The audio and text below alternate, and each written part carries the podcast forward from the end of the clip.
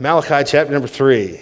Malachi chapter 3. We're going to begin reading in verse number 7 of Malachi chapter 3. The Bible says this, "Even from the days of your fathers you are gone away from my ordinances, and have not kept them. Return unto me, and I will return unto you, saith the Lord of hosts. But ye said, wherein shall we return?" You know, that's an interesting verse. Here the Lord is trying to get a hold of his people. He says, you've, even from your fathers, this is men now, another generation that have forsaken me. You've forsaken my ordinances, and I want you to return unto me. And the answer is not, yes, Lord, we are sorry. We want to return. We know where we've done wrong. What the answer was this, where did we do wrong? Where did we go wrong? Where are we supposed to return?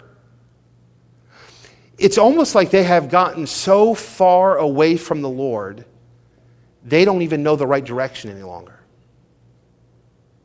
Doesn't it sound like our country that we're in? They don't even realize what they're doing is wrong. The question then is asked, when he says return, they ask this question, to what? Almost like, what is wrong with what we're doing? The Lord answers in verse number 8, the question is asked this, will a man rob God? Could you imagine robbing God? Could you imagine that? Yet ye have robbed me, but ye say, wherein have we robbed thee? And he says this, in tithes and offerings. In verse number 9, he says, you're cursed with a curse, for ye have robbed me, even this whole nation. And so God says there's a curse upon you, there's a curse upon this nation, because you've robbed me, you've taken what belongs to me. I want to preach this morning on this thought, this topic, will a man rob God? And how do you rob God? How could you rob someone? You know, I believe this, you could do it two ways. One is you could take what belongs to someone else. It's not yours, and you go and you take what is not yours, and you've just robbed that person or someone of what rightfully is theirs. And the second way, and I think that's what he's talking about here, is this. You keep what doesn't belong to you. You keep what doesn't belong to you. I don't think here in this passage of Scripture he's saying this, that some have gone into the temple or into the house of God and gone to the offering plates and put their hand in an offering plate and put what was in that hand in their pocket and ran. I don't think that's what he's implying here, that the church house has been broken into and someone took what belonged to God. What he's saying is this, you haven't given God what is rightfully his. You keep it in your pocket. You spend it on what you want it spent. You're not giving God what is his. And he says this, will a man rob God? When I was growing up, my dad was planning churches, and we moved around quite a bit. We moved to Wyoming, and in Wyoming we were there 5 years, and we couldn't even see our neighbor. I look at pictures now, it was just desert, as far as you could see. And then we lived in upper state Michigan in Pellston, not far from the Mackinac Bridge, and there the same thing. It wasn't desert, but it was just fields, and we didn't have neighbors that lived right next to us. And then my dad has this crazy idea that he moves us to the city. So we moved to Philadelphia, and then we went from no neighbors to like 150 houses on one block, row homes. Anybody ever see a row home? You know, your two walls are their two walls as well, you know. You can hear everything going on in somebody else's house. I'll never forget, as a young boy, getting into Philadelphia, getting into the city, pulling down this street. And I remember my mom saying to my dad, "What are you doing to us?" That alleyways, you know, between the houses and From that very first night, I couldn't help but think that somebody was going to come in our back door. And every single night, I remember doing this, and my family remembers me doing this. I was so scared before we went to bed. I went to the back door, and I checked that back door several times before I'd go to bed, thinking that it's left open and somebody's going to come in and rob us. I remember living in that fear, thinking that someone's going to take something. I pastored a church in Columbus, Georgia. In Columbus, Georgia, we didn't realize this till after we moved there, but they're thieves there. There's a lot of people steal. Houses are broken into all the time. I remember the almost 3 years we lived there thinking our house is going to get broken into, and sure enough, wouldn't you know it, I get a phone call at 3:30 in the afternoon from our alarm company. Your alarm is going off in your home, and I get in my car, and I rush there thinking, what am I going to do when I catch this person in my home, and thinking of all the things I'm going to do to this person, and I'm driving into our development, and I look at our back of the house, and guess what? The back door's open. And boy, that feeling in my gut was, I can't believe it. Can't believe it. As I'm pulling around in the front of the house, the police car's there, and I'm sitting there thinking, I wonder what they took, I wonder what they got, and hope they got the dog. I mean, I was wondering all these things, hoping these things. And get in, and police goes through the entire house. He's like Andy Griffith. I'm like Barney behind him, as they're going through. And we go in. Sure enough, nobody broke into our house. My wife just didn't shut the back door. She set the alarm. The dog pushed the door open. But I remember that gut feeling of somebody took what's mine. I worked hard for that. Saturday evening, late in the evening, someone broke into our church there and stole all of the sound equipment. I mean, even the stuff that doesn't work, which is like half of the sound equipment in a normal church, I mean, I remember getting there on a Sunday morning and they say, Pastor, all the sound equipment's gone. And I thought, someone stole from a church? Like, who could do that? Sure enough, all through Columbus, there was churches were getting broken into. I thought, who could steal from God? Like, how could someone walk into God's house and take something that's God's? And I thought, you know what? Many of God's children do it every week. Boy, that thought of somebody's taking something that belongs to you is such a sickening thought. But if we're not careful, we can do that to God in many areas. And he asked this question, will a man rob God? And here in this context, he's talking about tithes and offerings. It's very simple. He says in verse number 8, wherein have we robbed thee? And in tithes and offerings. But Christian, this morning, I want to talk to you about a few different other areas. We'll get back to this verse here in a moment. But I believe this, we can rob God in many areas in our life. And I believe this, we can rob God in many areas even today while we're here. There's areas that we can rob God. Now, I don't think, I would hope that no one got up this morning and plot and plan how they could rob God. How could I get what belongs to God? But I'm afraid that we, just like this chapter here, they are robbing from God and not even realizing it because they're so used to living a life, so used to living in their sin, so used to living a specific lifestyle that they don't even realize it's against God. I thought this verse this morning, and I thought of some verses that areas that we can rob God. Every one of us came in this morning, and we should have been ready to sing. The Bible says this in Psalm 7:17, we'll sing praises to the name of the Lord. In Psalm 9:2, the Bible says, I will sing praises to thy name. In Psalm 13:6, I will sing unto the Lord. In Psalm 18:49, sing praises unto thy name. In Psalm 21:13, so will we sing and praise thy name. In Psalm 27:6, the Bible says, I will sing, yea, I will sing. We gather together this morning, and God wants to hear us sing. God said to sing a joyful noise unto the Lord, that we are supposed to take our voices and sing and praise Him and sing to Him. He desires for His children to sing. And when we gather ourselves together and we come to this place and we worship the Lord, did you worship the Lord when we came corporately together to sing? Did you sing this morning and give God what was His? Or did you hold on to something?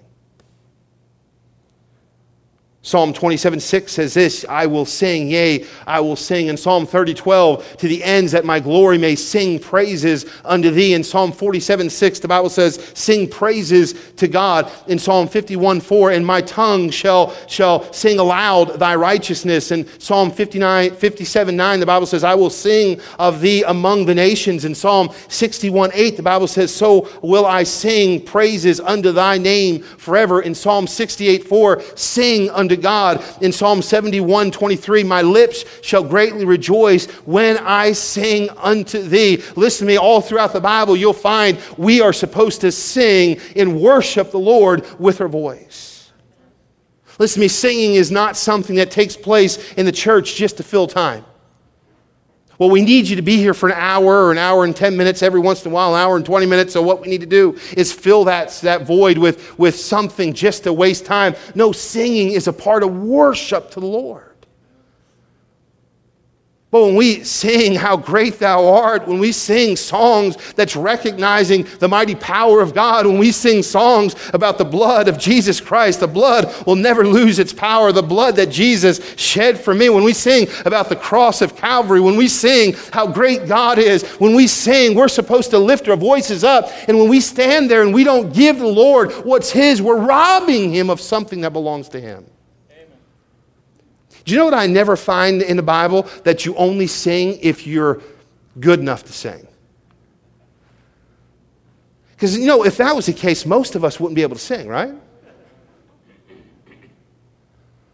But we're supposed to lift our voices, make a joyful noise unto the Lord. Listen to me, your voice, it doesn't have to be good by man's standard. When you lift your voice up and you sing to a great and mighty, awesome God, He's pleased with that. When you hold it back, you're robbing God. You're robbing Him. But when the church house meets, when we come to the house of God, it ought to be the most beautiful sound in all of the world. Because I believe this, we're just practicing for heaven. I was at a game last evening, and there was...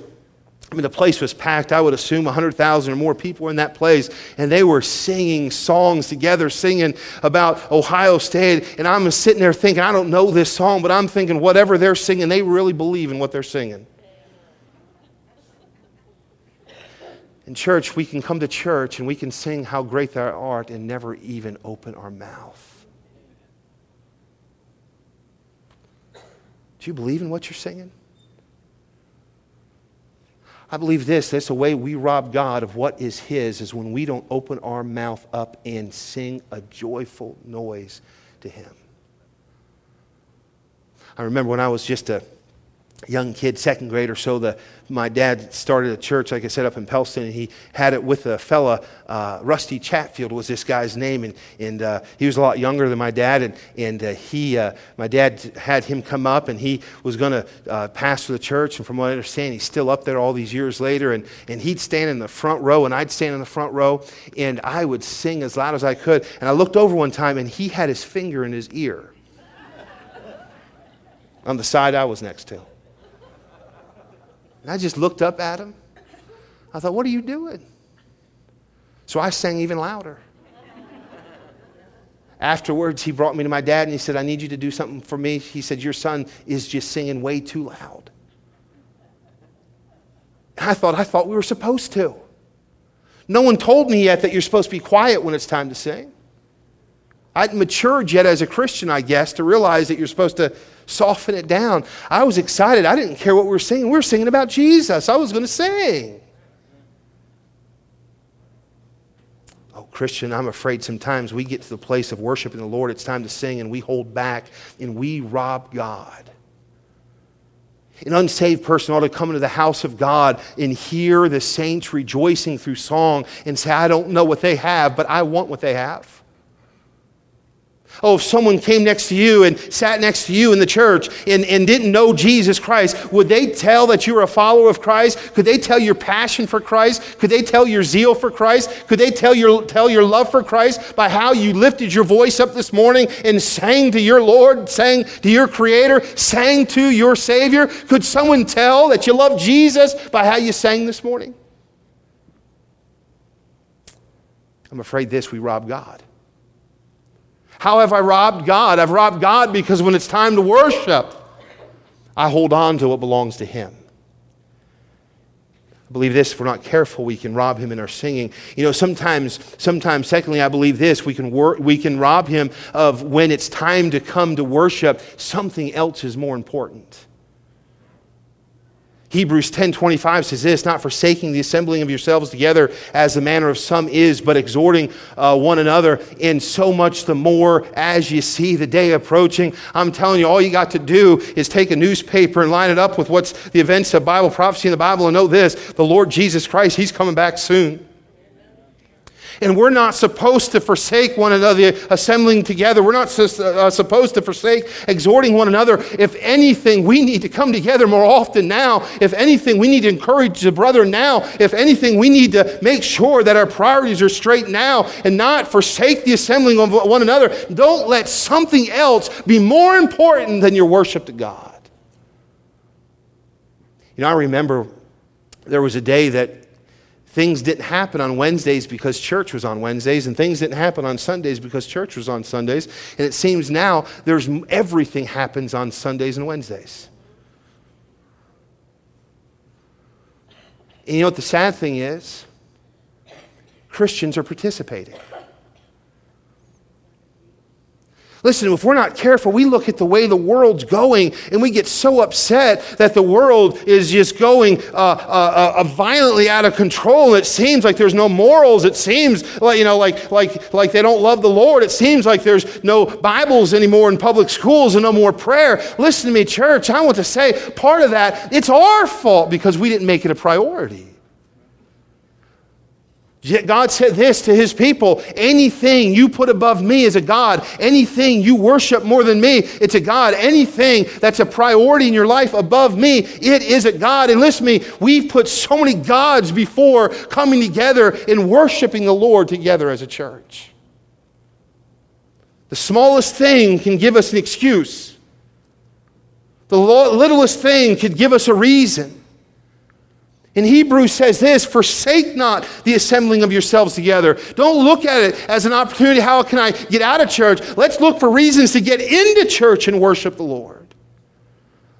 But my friend, when we use opportunities and we take opportunities not to come together, not to exhort one another, not to encourage one another, we are robbing God of what's His. Acts 1:14 says this, these all continued with one accord in prayer and supplication. Acts 2:46 says, and they continuing daily with one accord in the temple and breaking of bread from house to house did eat their meat with gladness and singleness of heart. Listen, it is important. It is our responsibility to come together as a church and worship the Lord together. He desires for us to worship Him together. But we've robbed God. Corporate worship. You know, another area I believe as Christians we've robbed God is in our praise. How many of you complained about something today? You don't have to raise your hand. One person, amen. They just said, Daddy did. Did you hear that? Complained about my diaper this morning. Complained about not sleeping last night. Amen. How many of you complained today?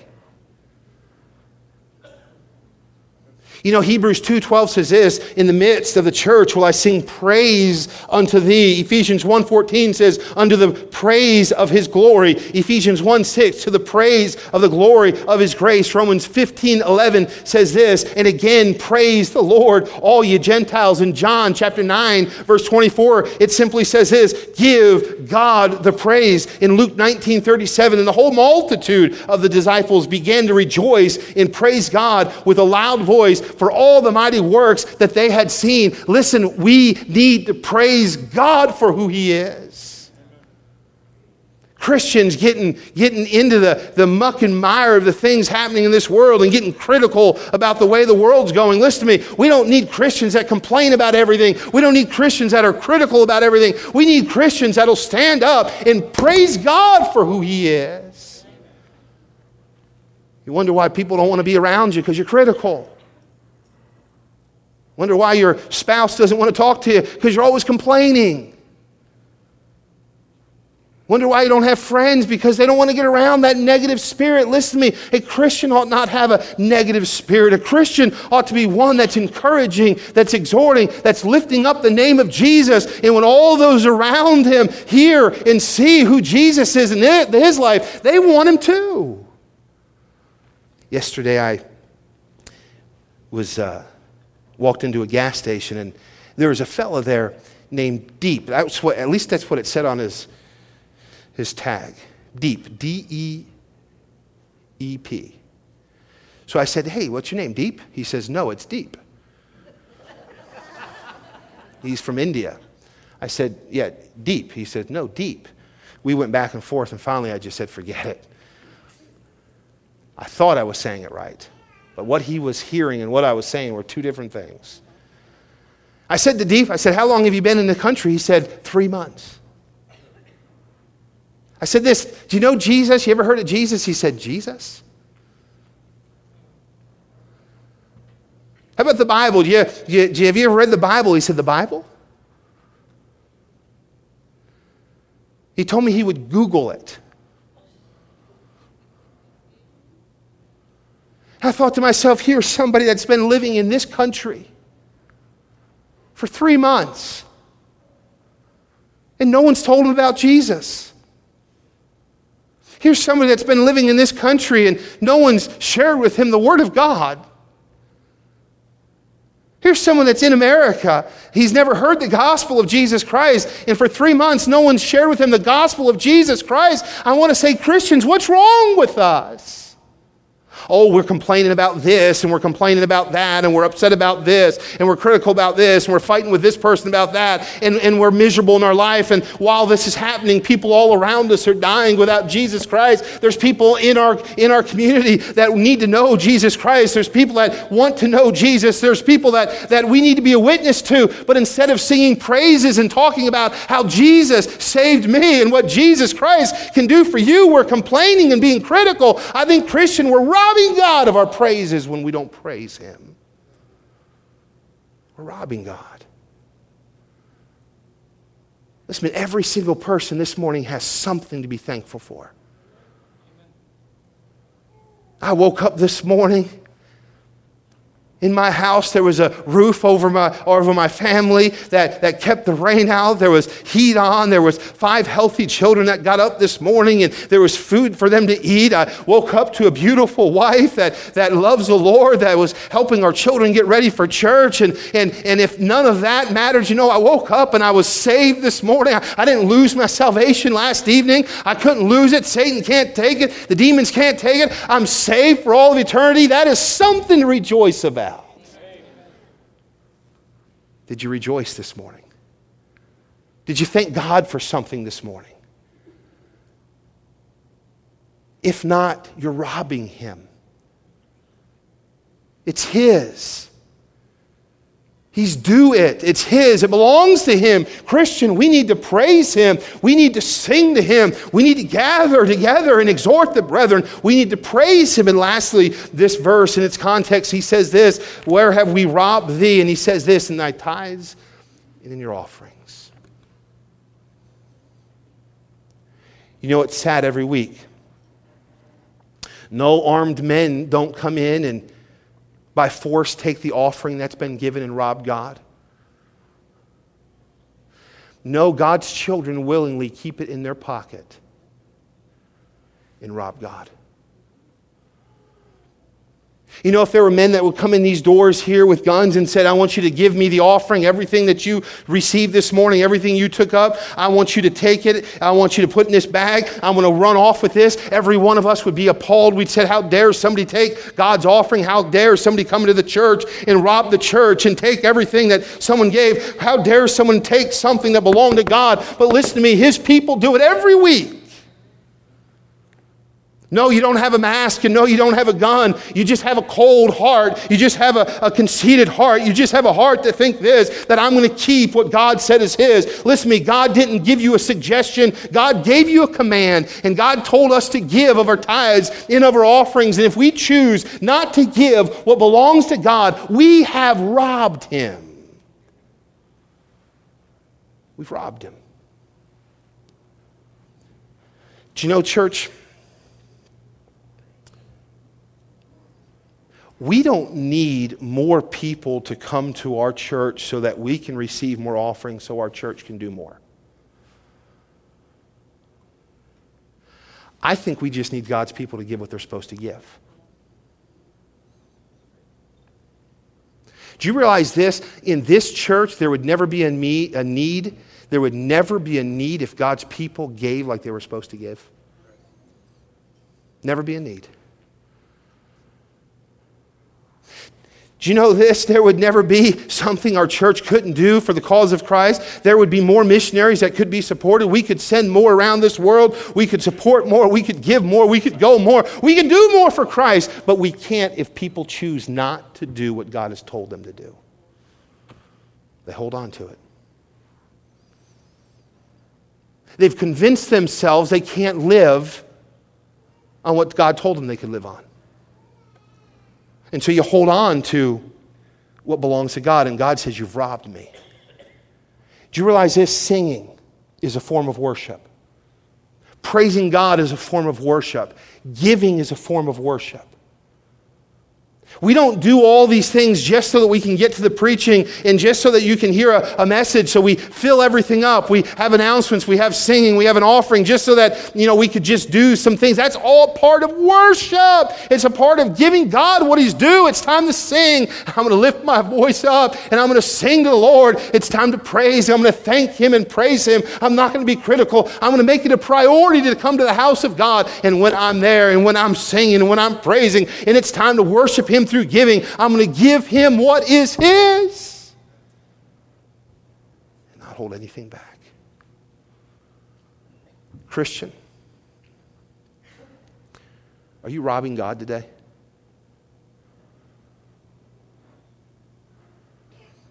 Have you robbed God? On this Lord's Day, have you robbed God? Did you hold anything back? When it was time to sing, did you rob God? Opportunity to praise or complain, did you rob God? Are other things more important in the house of God? Have you robbed God? When it was time to give, did you rob God? Did you hold anything back, Christian? Listen, I understand. I see the same thing you see. I realize in 9 or 10 days from now, there's an election that's taking place, and in our country, people are so concerned with our country. I'm telling you this, I'm more concerned with the state of the churches in America than I am with our country, because I know this, if our churches will turn back to God, our country will turn back to God. But we as Christians, we want to stay in our comfort zone. We want to stay where we're at. We want to live the life we choose to live, and we want God to do something in our country, to bless it, to turn it back around. Church, it starts with us. Starts with us. If God's people, God's children, rob him, why are we so concerned with what the lost is doing when the saints are doing wrong themselves? I'm consumed with this thought of thousands of churches across this country closing every year. I find myself driving through Toledo looking at buildings that at once were churches that now are vacant buildings or now have for sale signs on them. And I wonder, when are we going to wake up, Christian? Have you robbed God?